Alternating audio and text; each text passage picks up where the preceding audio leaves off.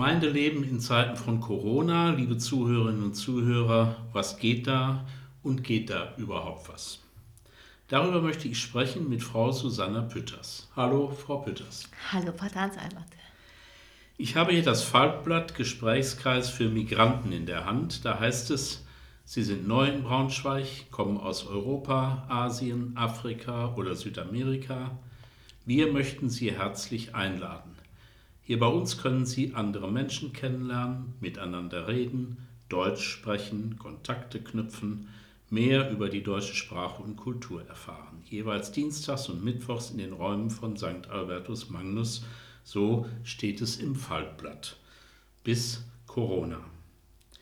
Sie, Frau Pütters, sind neben Klaus Macke Ansprechpartner für dieses Projekt Gesprächskreis für Migranten. Wie ist es eigentlich dazu gekommen? Im Jahr 2015, als die große Flüchtlingswelle war, sind verschiedene Leute zusammengekommen, die, die etwas für die Flüchtlinge tun wollten.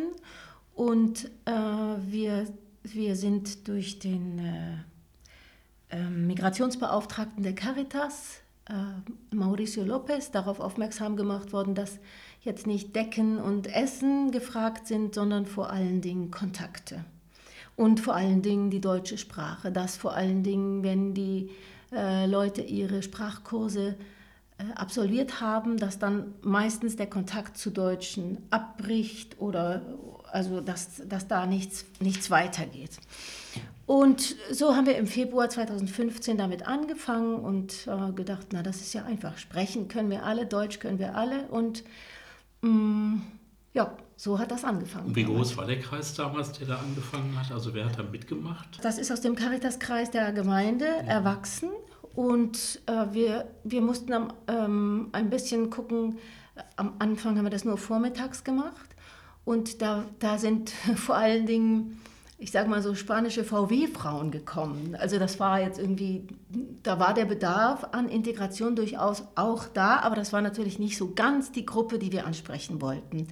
Und ähm, die Flüchtlinge haben sich eigentlich erst so nach und nach eingestellt. Mhm. Die sind jetzt heute aber, würde ich sagen, deutlich in der Mehrheit. Ja.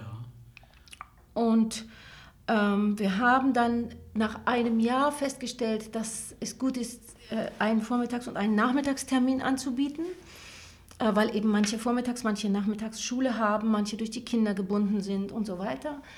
Ähm, und seitdem sind wir wirklich sehr gewachsen. Also wir sind, naja, ich würde mal sagen, 30 ganz aktive deutsche Ehrenamtliche und also Migranten kann ich ehrlich gesagt kaum zählen. Ich habe mir mal den Spaß gemacht und versucht, nur die Namen durchzugehen, die ich da kennengelernt habe in der Zeit. Und ich, da komme ich irgendwie auf 500, 600 Leute. Also das sind richtig viele geworden dann. Das heißt, das war ja ein Riesenbedarf und es waren offensichtlich ja auch viele interessierte, engagierte, die da mitmachen wollten. Unbedingt. Und das ist eigentlich bis Corona ungebrochen. Also viele ja. bringen dann noch mal eine Freundin mit. Ähm, ja, also und, und viele bleiben sehr dauerhaft bei uns. Manche kommen nur kurz, kommen dann wieder. Und ähm, ich glaube, äh, was ja, was, was zum Erfolg beigetragen hat, auch ist, dass wir ganz ohne Anmeldung äh, arbeiten. Also sowohl die Deutschen, die kommen, als auch die Migranten, die kommen, müssen nicht sagen, Achtung, nächste Woche kann ich nicht äh, und dann, ich komme jetzt doch nicht oder jetzt ist mhm. das.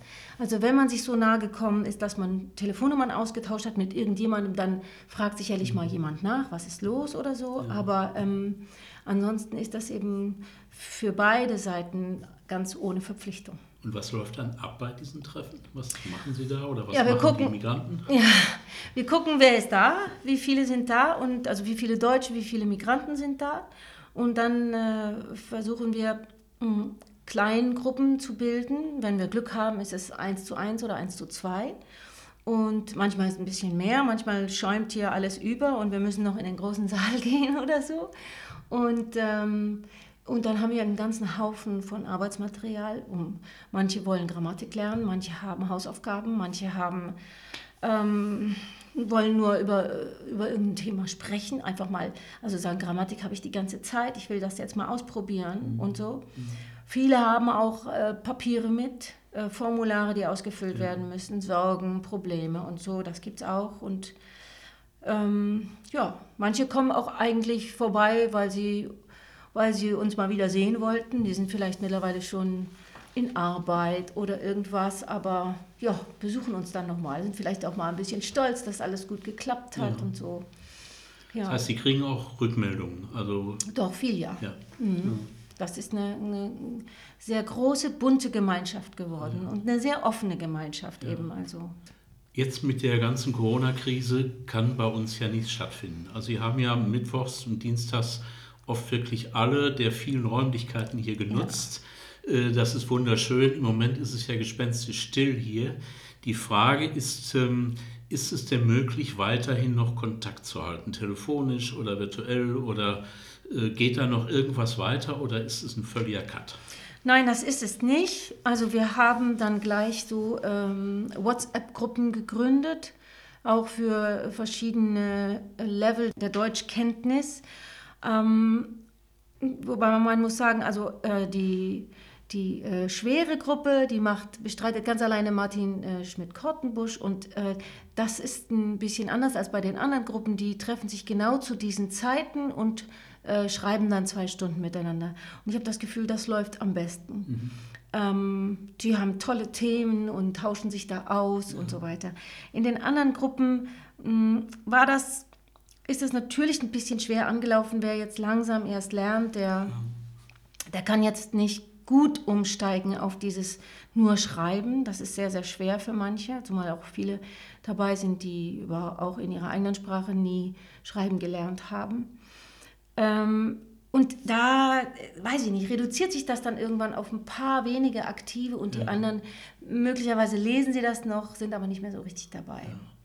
Und also ich muss schon sagen, ich mache, also es tut mir sehr, sehr leid darum, dass, dass, dass, äh, dass wir uns nicht um alle in dieser Weise kümmern können, ja. wie wir das bisher gemacht haben, weil eben dieses Virtuelle oder so, das ist ähm, einfach ein größerer Zeitaufwand. Die, man, man äh, man kann nicht mal eben 20 Leute begrüßen und, äh, und mitkriegen, wer braucht was oder mhm, so. Mhm, das ist, äh, man muss denken, naja, den kann ich auch nochmal anrufen, aber puh, eine halbe Stunde habe ich jetzt nicht und mhm. dann lässt man es halt. Also es gibt einige wenige intensive Kontakte ja. ähm, und äh, die, die bleiben, glaube ich, auch bestehen und äh, aber das, das große, bunte Ganze ist, äh, das verdorrt ganz schön, finde ich. Ja. Und ich mache mir auch Sorgen um, ich sag mal so, um meine Deutschen, weil äh, die meisten sind älter, natürlich, weil die anderen haben ja nicht so viel Zeit. Also ähm, die meisten oder manche haben demzufolge vielleicht auch nicht so einen ganz leichten Zugang zu, zu, dem, zu Multimedia. Ähm, einer hat gar kein Internet, ja, kann man dann nur mal zwischendurch ein Migrantenpaar bitten, kannst du nochmal anrufen, mhm. wie geht's ihr mhm. oder so. Und ja, ich mache mir da Sorgen, ähm, weil das, glaube ich, für viele auch ja, ein sehr schöner, fester Termin war ja, und, eine, ja. und ein Raustreten aus so einer gewohnten Welt. Mhm. Ähm, und ich weiß auch nicht so richtig, wie das dann später weitergehen wie soll. Wie das wieder anlaufen kann. Ja, also, Vor welchen Problemen stehen Migranten denn jetzt in dieser Corona-Zeit?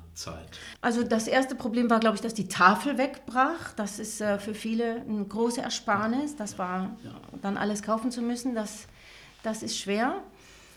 Mm, ja, es gibt auch nicht so richtig Anlaufstellen, wenn man Probleme hat mit Papieren oder so. Das kann man dann auch mal ein Foto schicken, aber das können auch nicht alle ja, was gibt es noch? Naja, die, die Schulkinder haben und denen nicht so richtig helfen können, wissen jetzt auch nicht so richtig, wohin. Ich finde, man lernt in dieser Zeit mal nochmal so ganz richtig die Lehrer schätzen. Also man denkt, oh, wann kommt ihr wieder? also ich, meine, ich habe ja auch zwei Kinder und also ich freue mich sehr, wenn, wenn es den Lehrern wieder erlaubt wird, äh, die ihre Hilfe auch wirklich ähm, anzubieten. Aber das ist natürlich für Migrantenkinder besonders schwer. Äh, wie soll eine kurdische Mutter ihren, ihren kurdischen Kindern helfen, die besser ja. Deutsch sprechen als ja. sie selber? Ja. Ähm, ja. Und Ja. Das Thema Flüchtlinge ist ja, also im Moment bestimmt ja das Thema Corona. Also jeden Abend gibt es eine Sondersendung und äh, auch in den Schlagzeilen und äh, wieder Donald Trump mit Corona und das Thema Flüchtlinge ist ja ziemlich hinten runtergefahren. Es kriegt ja selten mal noch eine Schlagzeile, obwohl ja die Situation äh, in vielem äh, sehr viel schlimmer und dramatischer ist, äh, als das also vor fünf Jahren gewesen ist, mhm. als die große Flüchtlingswelle war. Man ja. muss ja nur denken an diese Flüchtlingslager in Griechenland und äh, jetzt dieses äh, erbärmliche Gezerre um die äh, diese Kinder, also mhm. wo die EU sich ja jetzt ja brüstet, dass sie mal 50 holt, also das ist ja wirklich beschämend. Wie erleben Sie das Ganze denn so? Ja, tatsächlich von diesen, diesen äh, schrecklichen Geschichten kriegen äh, die Migranten hier in Deutschland, habe ich das Gefühl, gar nicht so viel mit, ja. weil das keine äh, Familienangehörige sind.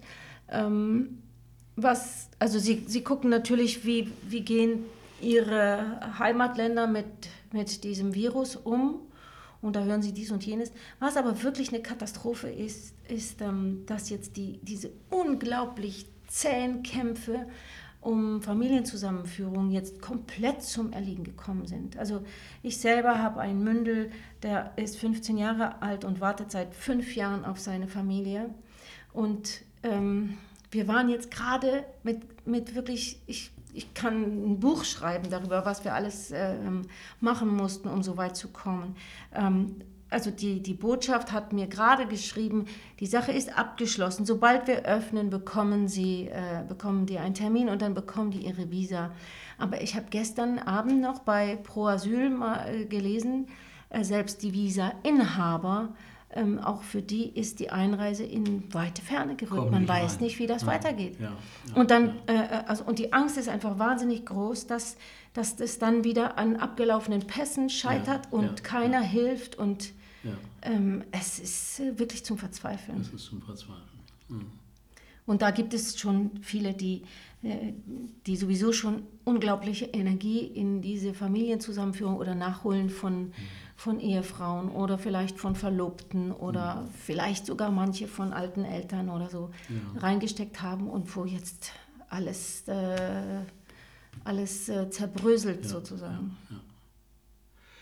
Ja, ja, ich meine, das sind Probleme, die werden uns ja noch eine lange Zeit begleiten. Ne? Also das Virus ist ja nicht weg, das bleibt und äh, sobald es nicht einen Impfschutz gibt, ja. wird man weiterhin auf Abstand bleiben müssen und äh, wird es schwierig und auch kompliziert bleiben. Und es wäre schön, wenn der Migrantenkreis wieder äh, ja. zusammenkommen könnte ja. in unseren Räumen. Auch für uns wäre es schön. Ähm, ja, ähm, eine ganz andere Geschichte. Ne? Sie sind ja im Internet äh, zu finden unter der Berufsbezeichnung Sopranistin. Sie haben in Düsseldorf Gesang studiert, äh, standen mit bedeutenden Rollen auf deutschen Bühnen und jetzt kümmern Sie sich um Migranten. Ich freue mich, dass Sie sich bereit erklärt haben, im Anschluss jetzt an dieses Gespräch für uns etwas zu singen. Was werden wir denn hören? Also ich habe nicht mehr so viel Zeit, um Muße zu singen. Ähm, deswegen habe ich zu einer Aufnahme gegriffen, die ich mal bei einem, einer Messias-Aufführung, also von, äh, bei der ich mitwirken durfte, äh, mitgeschnitten habe. Und das ist Rejoice äh, aus dem Messias. Und das heißt, also deutsch übersetzt ist das ja Erwach, Tochter Zion. Aber wenn man es wörtlich übersetzt, ist es eigentlich freudig wieder. Und das dachte ich, fast, passt vielleicht ganz gut in die Zeit jetzt das, was wir besonders gut jetzt gebrauchen können. Genau. Frau Pütters, vielen Dank für dieses Gespräch. Sehr gerne, ich danke auch.